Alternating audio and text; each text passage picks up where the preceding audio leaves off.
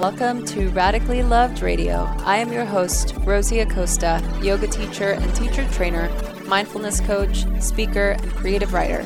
I am also the founder of radicallylove.com, a website where you can go for more information about yoga, mindfulness, meditation, and lifestyle advice.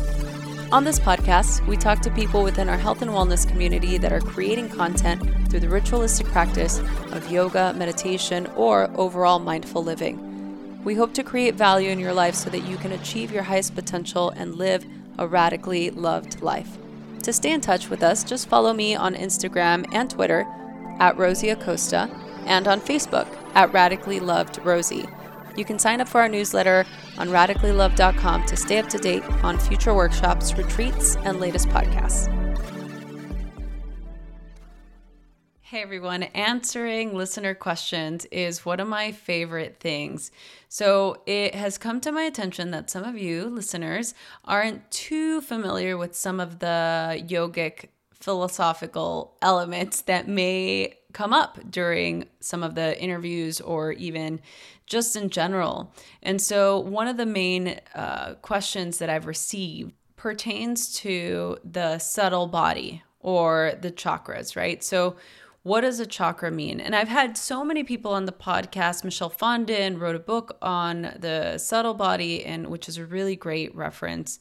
There's also um, the Wheels of Life, which is one of my favorite books. Anodea Judith, who is an incredible writer, and she also does a really great job at explaining the system and going into the esoteric philosophical um, belief systems around it. That is Chewy in the background, and I'm just gonna leave that in here. I've been trying to keep him quiet the whole time. I think his chakras are a little um, imbalanced. okay, so uh, what is a chakra and what does it mean? So, a chakra, and it's a lot of times people say chakra, like shock, like this is shocking, like a chakra, but the right pronunciation of it is chakra. So, chalk, like chalk, like writing chalk, chakra. So, it comes from the Sanskrit chakra, which means wheel. So, according to yogic traditions, uh, chakra is one of the seven points in the human body, which is uh, each has a responsibility or a specific spoke of a psychological function in the emotional experience. In yoga and meditation, we use them as a means to keep the body in uh, as an open conduit to energy, right? So it, it can establish more of an emotional well being.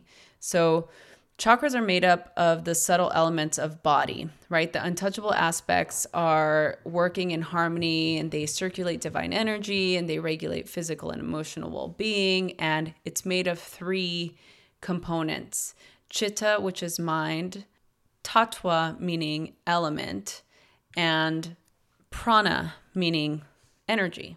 The system runs along your spine from the base of your spine to the crown. The first one, it starts at the root, so it goes from the bottom all the way to the top. The first one is Muladhara, which is root chakra, which establishes our ability to feel secure and basic trust.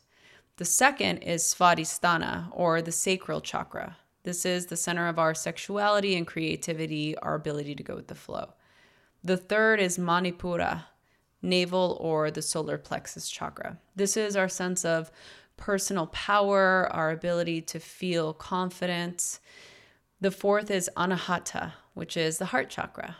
It is the home and foundation for healing and love. The fifth is the Vishuddha chakra, which is the throat chakra. It's our center of self expression, our ability to speak our truth. The sixth is Ajna, which is the third eye chakra. It's our center for inspiration, awareness, intuition. And finally, the seventh is Sahasrara, which is the crown chakra. And it's our conduit to spirituality and enlightenment. And why are these important? Uh, well, they're important because they are our energetic center for cultivating a deeper sense of awareness in not only different areas of our lives, but different psychological components as well. And so you may think, oh, if I'm suffering from um, a lack of being able to speak my truth, I'm going to meditate on my throat chakra and then I'm going to meditate on my solar plexus chakra because I'm feeling a little insecure. It doesn't necessarily work that way, right? And in my belief and in my lineage and the way that I practice, it's a it's a it's a system, right? It's like in a car, if a car breaks down, you might find that one or two pieces may not be functioning properly, but you need the entire car in order to go somewhere. So we technically need the whole of the car to be functioning in order for us to get from point A to point B. So the idea is anytime we do any chakra work, the idea is to begin from the root and really establish an awareness from our root so that we can move upward and be able to identify where we're imbalanced, right? I hope this helps. And if you are curious about the chakras, please let me know. And I'm happy to do more podcasts talking about them because this is one of the things that I'm most passionate about learning and also teaching.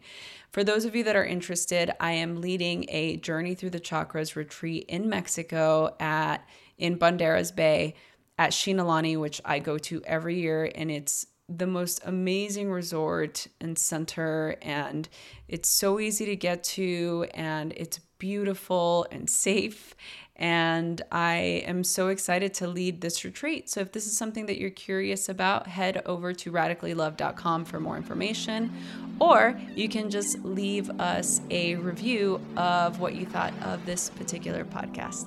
Thank you all so much for listening.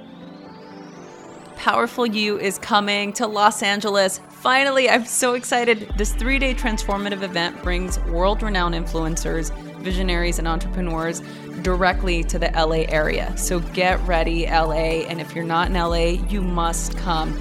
We've got some incredible people speaking, many who have been guests on this podcast. We've got Lisa Bilyeu, Lori Harder, Glennon Doyle, and I get to be speaking at this event, which is still hard for me believe.